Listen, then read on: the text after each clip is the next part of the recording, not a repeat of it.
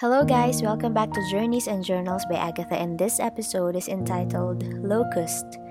Joel 1 and 2. A vast army of locusts has invaded my land, a terrible army too numerous to count. For there is no grain or wine to offer at the temple of the Lord.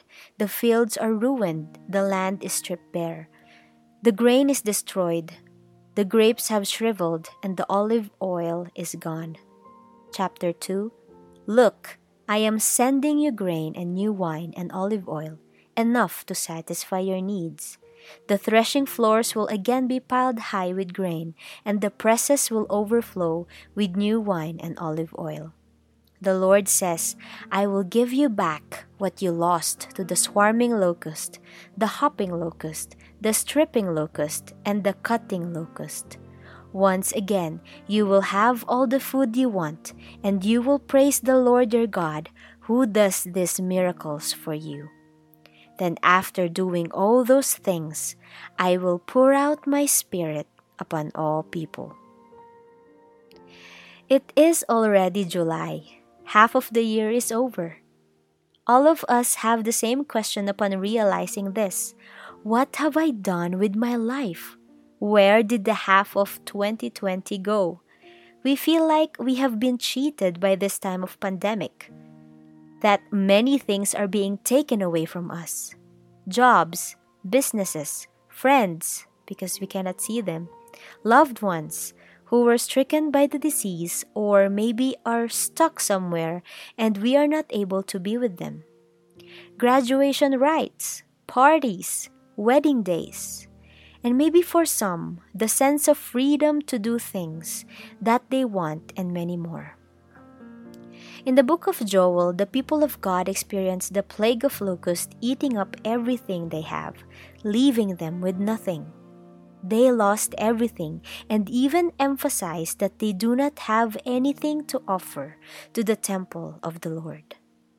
Who amongst us stopped tithing or giving our offering since the lockdown? For the faithful givers, it pains them not being able to give to God, because even how little they make, they make sure that they give what is due to God. Not being able to offer to the temple of the Lord is likened to a bride mourning the death of her husband. In Joel 1 8 9. When we lost our jobs, when we closed down our businesses, what was the first thing that came to our minds? Did we think about not being able to give to God? Or all we've thought about is how our families would eat? So let us examine ourselves, as this greatly shows what is in our hearts. Crisis exposes the real contents of our hearts. In the span of three months, it seems like all things are starting to crumble and fail. But hear the word of the Lord today. Do not worry about your wasted years, your empty barns, vineyards, and olive presses. He said, Look, I am sending you grain and new wine and olive oil, enough to satisfy your needs. And you know what is amazing? God did not just stop in providing those needs. He also said, Then after doing all those things, I will pour out my Spirit upon all people. The Holy Spirit serves as a seal of all the provisions that God gave His people. He will return the years, He will provide your needs, give you joy, security, and above it all, He will pour out His Spirit.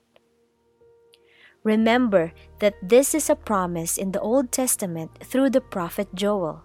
Pouring out of the Spirit did not come until the day of Pentecost, the birth of the church. This just means that we already have this promise because the Holy Spirit is already with us. So when it feels like there is no grain, no wine, and no olive oil, look for the Holy Spirit in your life. Because when you have the Holy Spirit, it means you already have the promise, the provision, overflowing again. Thank you guys for listening today. Until next time.